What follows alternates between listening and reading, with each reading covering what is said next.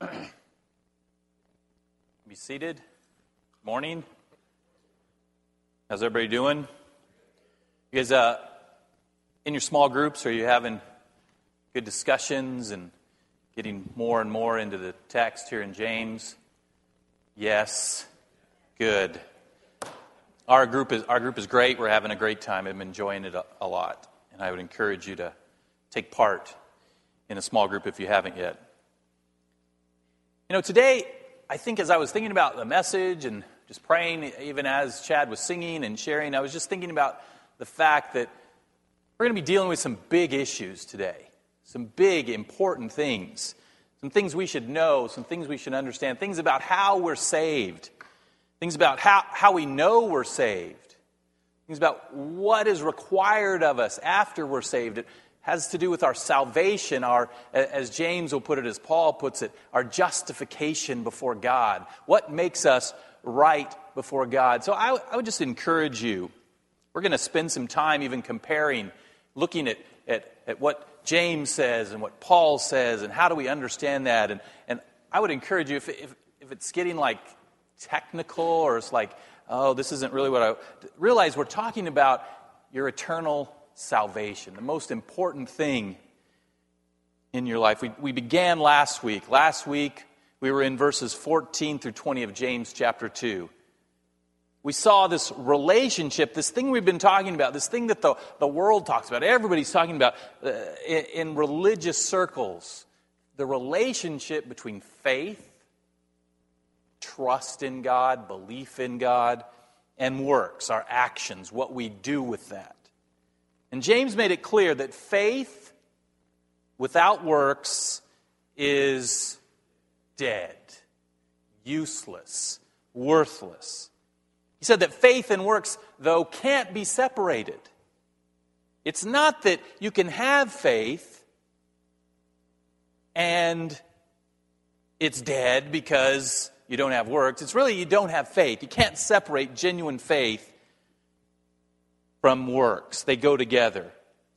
He also made it clear in, in really a dramatic fashion. He made this bold statement in verse 19 that it's not, not just a set of intellectual beliefs, it's not what you believe, and it's not even an emotional response. That's not what faith is. Because the demons have that, and we know they don't have genuine faith. True, biblical, real, genuine faith certainly involves what we believe with our head, how we feel in our heart, but will ultimately be demonstrated by what we do. Genuine faith will ultimately be demonstrated by what we do.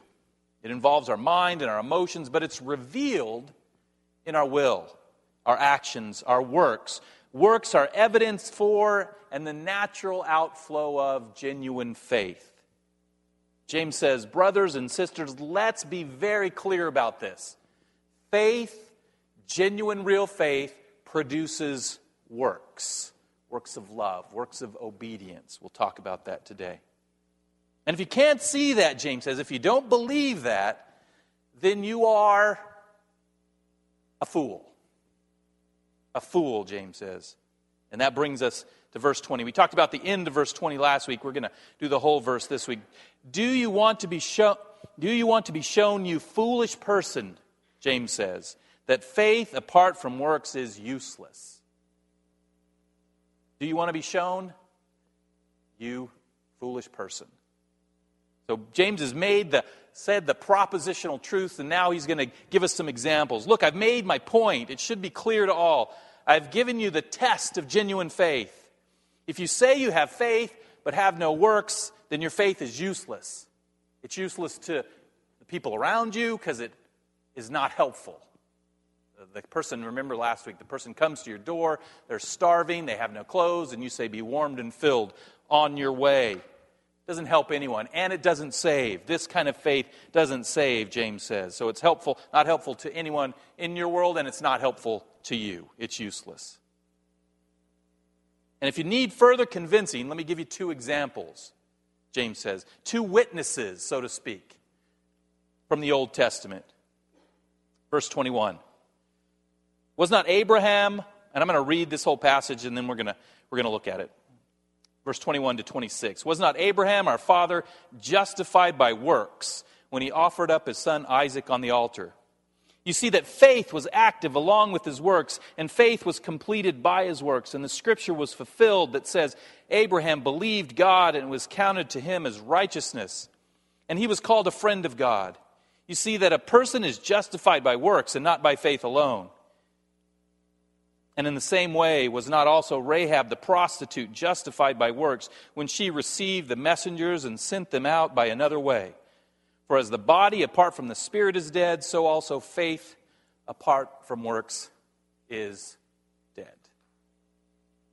Now we're going to look at Abraham and Rahab in a minute.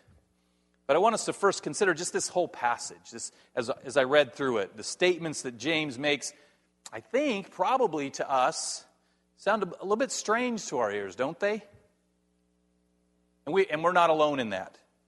The book of James, this passage, this verses we've looked at today in particular, has caused debate throughout church history. It's a, it's a, it's a big thing. Martin Luther, the great reformer, struggled uh, immensely with this book of James through his life. He called it at one time the straw epistle. The straw epistle. And even said at one point that, that sometimes he wanted to throw Jimmy into the stove. If he could just get James out of the Bible, that would solve a lot of his trouble. So, my point in sharing that is, is this isn't an easy passage to understand.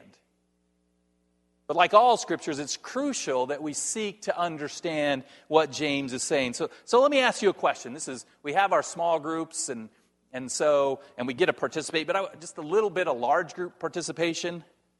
As you look at these verses that we've just read, chapter 2 verses 21 to 26, they should still be up on the screen. Maybe you have, if you want to take out your Bibles, they're in there. That's where we're going to spend in our time. Why do you think the church has struggled with this passage? With, with, with what's, what's the problem? What's the issue? What's, what's the struggle? Gary? Okay, so the issue of works and faith. Other thoughts? Which is first? Patty, the asphalts are up on this. I like it.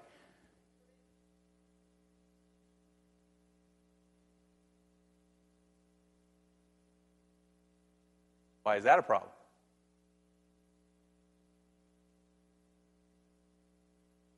Why should you feel that? Because Paul says that. Right. We got a problem here. The main issue is that these words in James seem to contradict other words we've heard in the Bible, specifically words from Paul. Just, just a few examples. In Romans chapter 3 verse 28 Paul writes, "For we hold that one is justified by faith apart from works of the law." Justified by faith apart from works of the law. That word justified that both James and Paul uses means declared righteous before God. Paul says our, our declaration of righteousness before God, our right standing before God, comes by faith alone. It doesn't come from works of the law. James says, Was not Abraham our father justified by works? And in Ephesians chapter 2, verses 8 through 9, probably some of us have memorized this. It's a pretty famous passage. For by grace you've been saved through faith and this is not your own doing, it is the gift of God, not as a result of works, so that no one may boast. Paul says we're saved by grace, by the grace of God, through faith. There's nothing we can do to earn God's grace, it's a free gift. It's not a result of works. James says, you see that a person is justified by works and not by faith alone. And finally, both Paul and James, interestingly enough, use Abraham as a, as a key example. Paul, in, in both Galatians and the passage we're going to read in Romans, turns to Abraham. In, Abraham. in Romans chapter 4, verses 2 through 5, Paul says, For if Abraham was justified by works, he has something to boast about, but not before God. For what does the scripture say? Abraham believed God, and it was counted to him as righteousness. Now, to the one who works, his wages are not counted as a gift, but as his due. And to the one who does not work, but believes in him who justifies the ungodly, his faith is counted as righteousness. Paul makes it clear that Abraham was not justified by works. He believed God and was counted righteous based on his faith. James, speaking of Abraham says, and we've just read, you see, faith was active along with his, Abraham's works, and faith was completed by his, Abraham's works. So to summarize, Paul says Abraham and we, in, in all of these, are justified by grace alone through faith alone. Works have absolutely nothing to do with our justification before God. But James says that Abraham and we are justified by works and not by faith alone. Quote. You can see the problem, can't you? You can see why this has caused such major debate. And you can see why Martin Luther just want to throw Jimmy on the fire there. So, how do we deal with these apparent contradictions? And this is, this is helpful here in in James because this is a, a, big one and we are going to go through it. But it's helpful in understanding Scripture in general, I think. And I believe there are three things that can help us understand here. I want to give you those three. First, and this is foundational, we're not going to prove this, we just don't have time. This is foundational truth of the church throughout history that we believe that the Bible is, the, is inspired by God. Our doctrinal statement says, our doctrinal, Bridges Christian Fellowship. Our doctrinal statement says we believe the Bible to be the inspired Word of God, inerrant in its original manuscripts and authoritative for daily living. Therefore, we believe that the Bible is true, the Bible is understandable, it doesn't teach us things that are false, it doesn't contradict itself. Therefore, we, we must seek to harmonize, to bring together what it says. We must seek to understand how James and Paul fit together. But second, we also understand that there are issues in interpreting the Bible. Think back, we, it's inspired in the original manuscripts. We understand there's translations throughout history, and, and we understand we're finite, we're sinful, we're separated we're separated in time, and we're separated in culture, and we're separated in language from the writing of the Bible. And as we know, even, even in our world today, we know that language can confuse, can be very confusing. When different words carry the same meaning, and when the same words carry different meanings. Take, take for example, the English word uh, rock. Simple word, right? Something came, when I said rock, something came to your mind. Well, it might not be the same thing that came to someone else's mind. It might mean a stone. It might mean a kind of music. It'd be something you do in a chair. What I like to do in my old age. Rock, rock, rock away. Or it could be a man's name. Yo Rock, you know. All right, sorry. Has a lot of meanings. Or take, or take the Greek word zelos, which means jealousy in a bad sense, or zeal in a good sense. So if someone says to you, I think you should try and overcome all of the zealous, all of your zealous in your life, before you agree, you should say to him, which kind of zealous are you talking about? My envy, my jealousy, or my zeal, my joy for life? Because the same the word means both. When we lived in Thailand, we worked with a number of people from the United Kingdom. And we all had to adjust to different meanings of the, we all thought we were speaking English, but American English and British English is, is a little bit different. I mean, it's mostly similar, but there are nuances. Like football didn't mean the same thing at all. Or the, the, the word for boot, a kind of shoe for us, was a, the trunk of a car for them. Biscuit was a savory little, what is a biscuit? Dough and stuff. For them, it was a sweet cookie. You know, so would you like a biscuit? No, I don't really feel like something salty. Well, they're offering you a tray of sweet cookies. And, and the list goes on. And, and I think we get the point here. We know this. The same words or phrases can have different meanings. And different words can have the same meanings. This is true in our day, and it's true in the Bible. It was true in the Bible. John Piper said, The inspiration of the Word of God is like the incarnation of the Son of God. When the Son of God became hu- a human being, he, he became vulnerable to abuse and death. When the Word of God became human language, it became vulnerable to ambiguity and to misunderstanding. This means that there are issues in interpreting the Bible. But it doesn't mean we can't understand the Bible. I want to make that clear. Through, through study, through prayer, through the illumination of the Holy Spirit, God's Word, in, in almost every case, can be clearly understood. But there are issues in interpreting. So the third thing we need to understand so we've got first is what? The Bible is inspired by God. Second, that there are issues in, in interpreting the Bible. And third, when we, when we come to a passage or a book, we need to understand the purpose of that passage. What's going on here? What's, going, what's the purpose of this book? What's the purpose of this passage? Who did the author write the letter to, and, and why did he write it? We can't really understand the meaning of something unless we understand the purpose for which it was written. For example, if you picked up a, found a letter, you're over at my house and you picked up a, a letter and it was, you know, to, it was a letter written to a, a, a lady, a, a woman named Beth, and it was talking about how much I loved and missed her and wanted her to come home, you would think, if you didn't know that Beth was my daughter, you would think, oh, what's, who's pastor writing to? If you don't know the purpose, then you can misinterpret what's been written. Does that make sense? Now, let me say this about the New Testament. In general, the New Testament was written as an explanation and a, and a defense, a defense of Christianity. As Christianity began to grow and spread throughout the known world, as churches were established in different places, in different cities, these churches would, would immediately come under attack. There would be persecution from without, and there would be attack from within. And in reality, and this continues today, it was the attacks from within that, that caused the most trouble, the most struggle. And there were really two main attacks against Christianity. And these attacks continue today.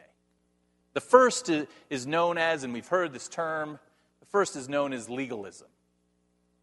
Basically, legalism says that faith alone doesn't bring justification before God. We must add to faith works of the law. If you remember our study of Galatians, you'll remember that, that people were trying to convince the, the church there in, in, in Galatia, the Christians there, that they must, along with their faith, add works of keeping the Jewish law, specifically the laws pertaining to circumcision. If they wanted to be justified before God, they needed to be circumcised first. They needed to keep the Jewish law. We see this kind of attack on Christianity continue to this day. People and churches, denominations that say there are certain, certain things, acts you must do, works you must accomplish, food you must eat or, or not eat, ceremonies you must participate in or not participate in before God will accept you. So, the first main type of attack that comes against the church is what is known as legalism. The second type of attack that came against the church and, and still comes against the church today is what, what many people call easy believism. Have you heard that before? Easy believism. And as evangelical Christians, I believe this is the attack that we're the most susceptible to. Why James is really important for us. Oh, I let the cat out of the bag there. we will we'll get there in a second. Early, I mean, excuse me, easy believism says that, that all you have to do is believe.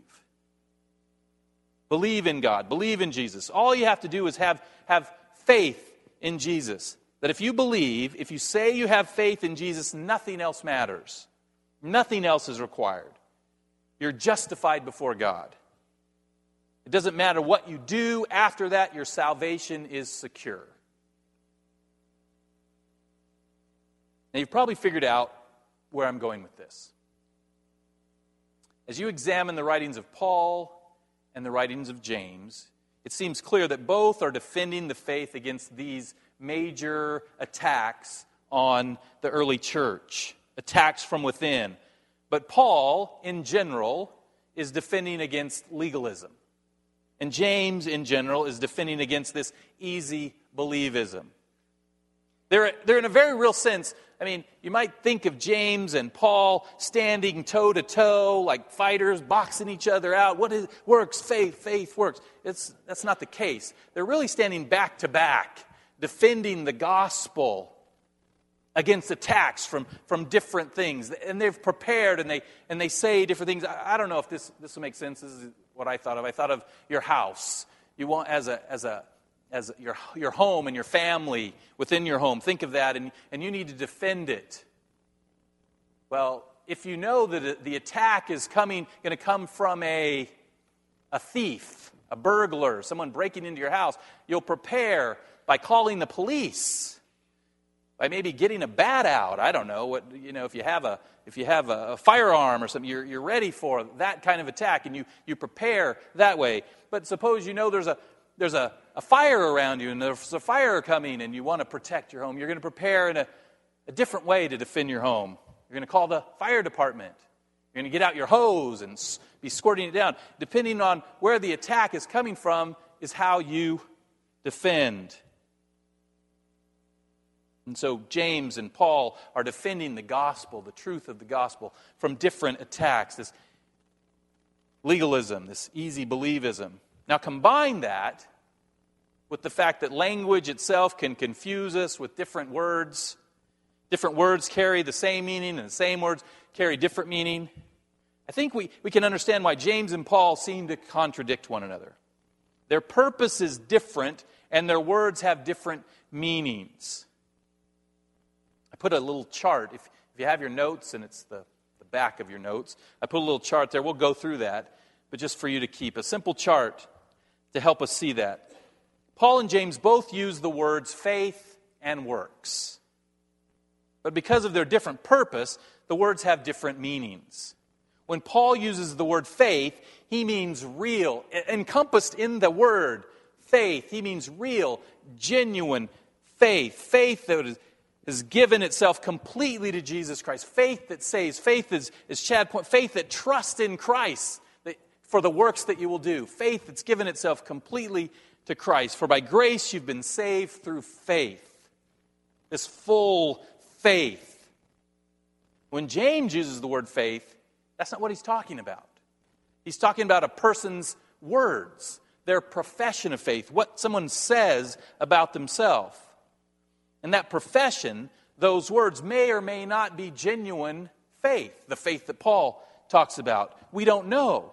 Just because someone says they have faith, we talked about this last week, doesn't mean doesn't make it so. James says in verse 14, What good is it, my brothers, if someone says he has faith, can that faith save him? James is talking about your profession of faith, what you say. Now, when Paul uses the word works, he's talking about the works that people must do, the work that people think they must do if they're to be saved.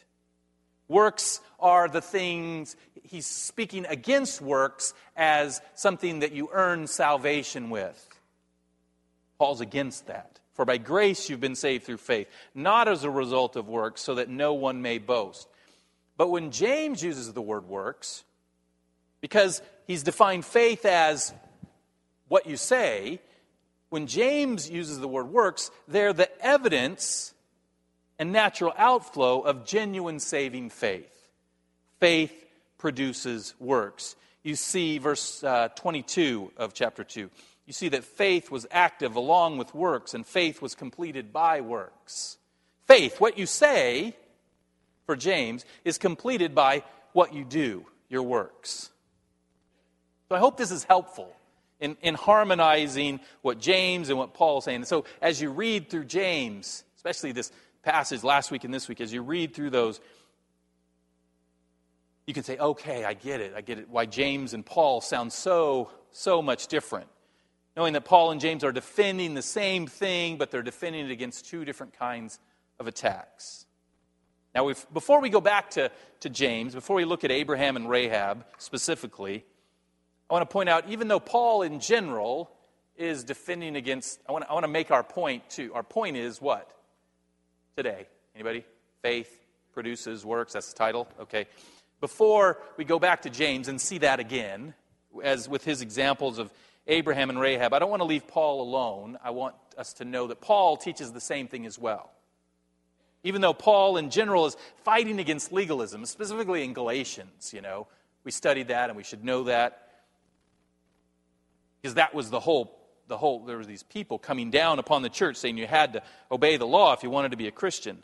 But Paul, even though he's fighting against legalism, understands that works are also a natural outflow and evidence of saving faith. Let me just give two quick examples. The first is found in Galatians. Remember the, the whole point of Galatians, defending against legalism. But in, in chapter 5, verse 6, we read this For in Christ Jesus, neither circumcision nor uncircumcision counts for anything. It's not obeying the law that matters, but only faith working through love. Faith working through love. Paul says it doesn't matter if you're circumcised or not. What matters is you have faith that's working out in love, that, that is seen in love. What counts with God is faith. But what kind of faith? Not dead, useless, just words, but faith that works through love. Isn't, isn't that exactly what we saw last week when we studied James? That, that faith produces works of love. Paul, under, Paul understood, understood that genuine faith would result in these acts, these works of love. The second example comes in the book of Ephes- comes in the book, yeah, of Ephesians, where Paul gives us again, we, we read these verses, most quoted verses regarding salvation by grace and faith, Ephesians 2, 8, 9. For by grace you've been saved through faith, and this is not of your own doing. It's a gift of God, not as a result of works, so that no one would boast. It can't get much clearer than that. Paul makes it clear to the legalist that there's nothing you can do to earn your salvation. It's a free gift from God, not as a result of works. But then he says in verse 10, which we often fail to, you know, we stop at verse 9, we don't go forward. We maybe even have memorized Ephesians 2, 8, and 9, and, but we don't know what 10 says.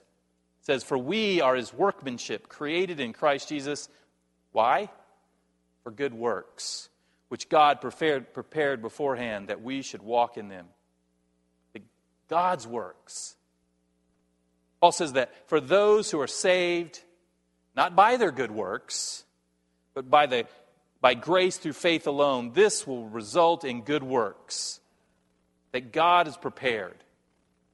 And we should walk in those. We should, we should, we should seek those. We should find those. We should do those. God has prepared good works for us. And good works that we can only accomplish. Why?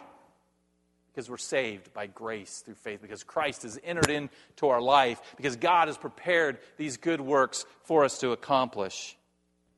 They're not to earn anything. But Paul agrees that James, with James that faith produces works.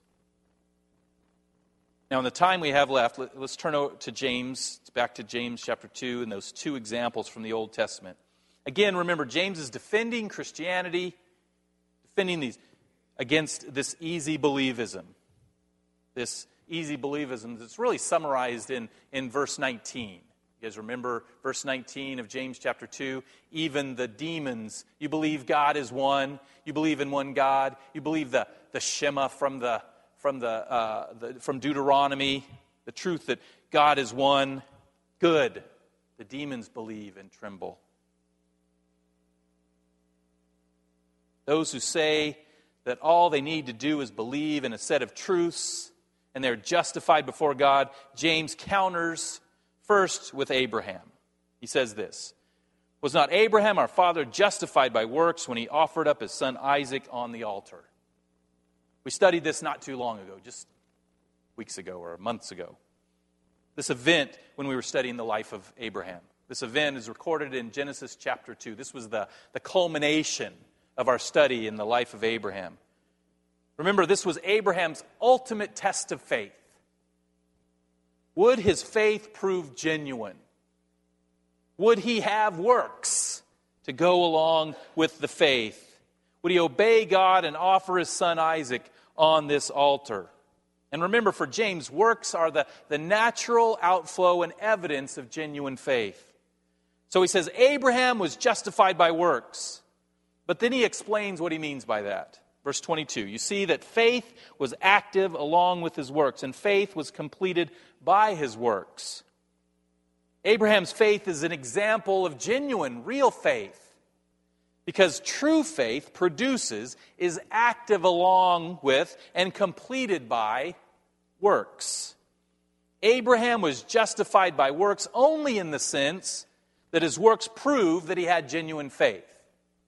You guys get that? Abraham was justified by works in the sense that his works proved that he had genuine faith, that his faith was real, that it wasn't just lip service. James makes this clear in verse 23. And the scripture was fulfilled that says, Abraham believed God, and it was counted to him as righteousness. And he was called a friend of God. A little pop quiz. You guys like quizzes? Only if you were here for our study in Abraham, well, if you weren't, you can answer too, but if you were here, you should know this. When did Abraham believe God and it was counted to him righteousness? When did that happen? I have no idea what you're saying.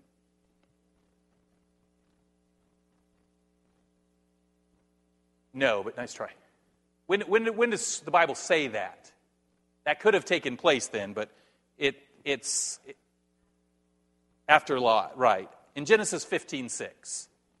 Genesis 15 6. Remember, we did the, that whole, if you were here, we, we, we, when we were studying through Abraham, we did a whole, uh, whole week on Genesis 15 6, where we talked about it how, how it was used three times, three or four times in the New Testament, one of which being right here in James. Genesis 15 6. Abraham had just rescued his nephew Lot from those four kings from the east. If you remember, these kings came down and took captives from Sodom and Lot. He'd returned home, and, and God came to him in a vision.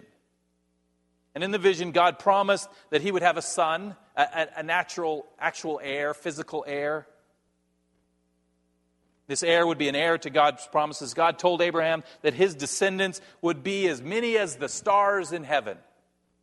And then in Genesis 15:6 we read what James is quoting, and Abraham believed the Lord and he counted it to him as righteousness. The point is that Abraham had this genuine faith, this faith, this justification. He was justified before God, counted righteous before the Lord. What did Abraham do to gain this righteousness before God? He didn't do any work, he believed. And he was declared righteous by God, by, great, by the grace of God, and through his faith in God. And this took place some 30 years before the events of Genesis 22. So 30 years, Abraham was, 30 years ago, if we're, if we're here in time at, at verse uh, 21, where he's offering Isaac on the altar. 30 years prior, Abraham had been declared righteous through faith. Abraham had passed, but then, then 30 years later, he had passed that ultimate test of faith. Abraham had passed the test. Abraham proved that his faith was genuine. Abraham didn't gain any righteousness from his work, his act of obedience. Abraham proved, or as James puts it, the scripture was fulfilled. It became full. He was declared righteous, and then he proved his righteousness when he passed that test of faith. Genuine faith was present, and the evidence for that was that natural outflow of that genuine faith came in the works. When Abraham obeyed the Lord in this ultimate test of his faith, he was willing to sacrifice his own son. And James summarizes in verse 24 you see that a person is justified by works and not by faith alone.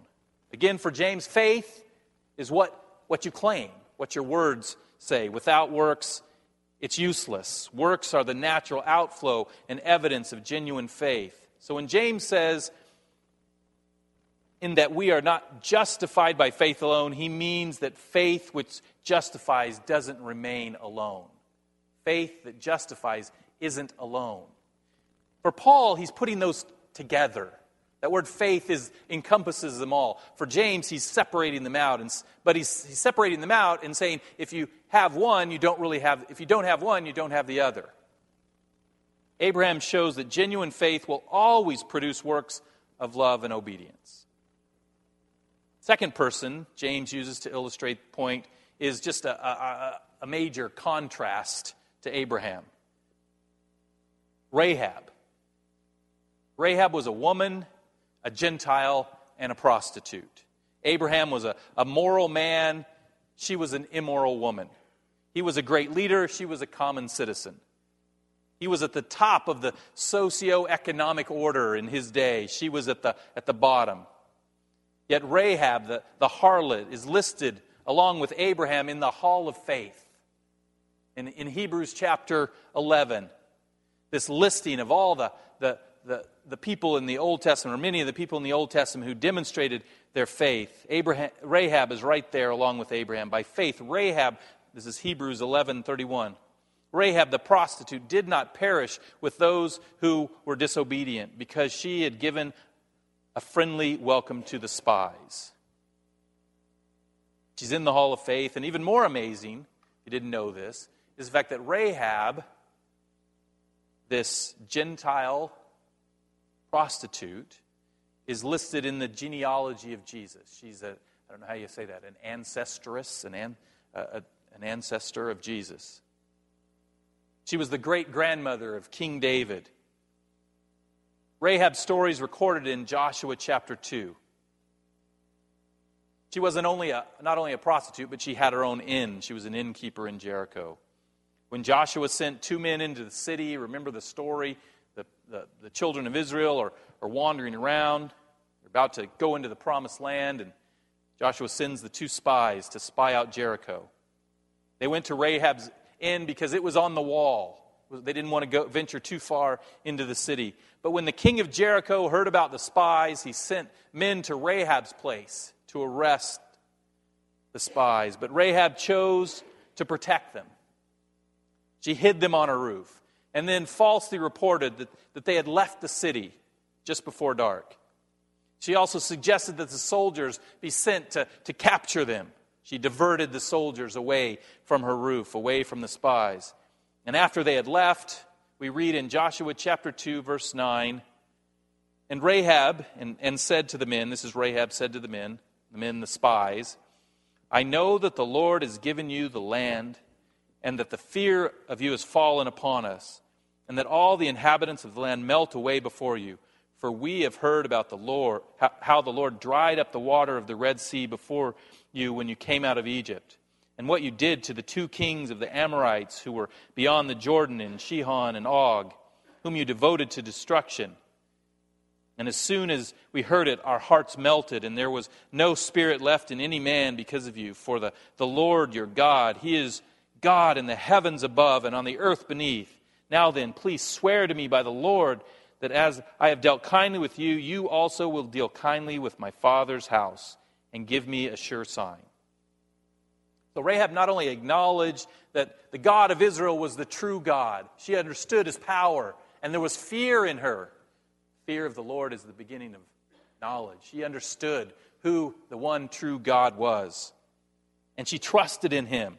She put her trust in him. Rahab chose to risk everything for this Lord. If she had, if she had been found out, she would have certainly been put to death.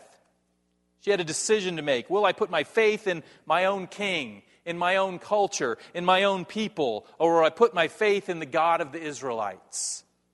She chose to put her faith in the Lord. And she, like Abraham, was counted righteous.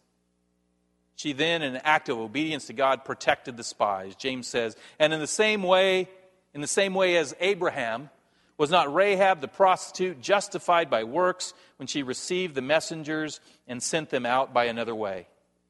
In the same way as Abraham, this prostitute was justified by her works. As with Abraham and with every other believer, she was counted righteous when she put her genuine faith in God, when she gave herself over to the God of Israel. And as a result of her righteousness, we see works of obedience to God. Her faith proved genuine because it produced works. if she would said, I all of those words and then said, and the spies are up there, go get them. Wouldn't have been genuine faith. Like Abraham, she was willing to lay everything on the line. She was willing to trust the God of Israel over her own people, her own gods. James then summarizes in verse 26 as we conclude this section.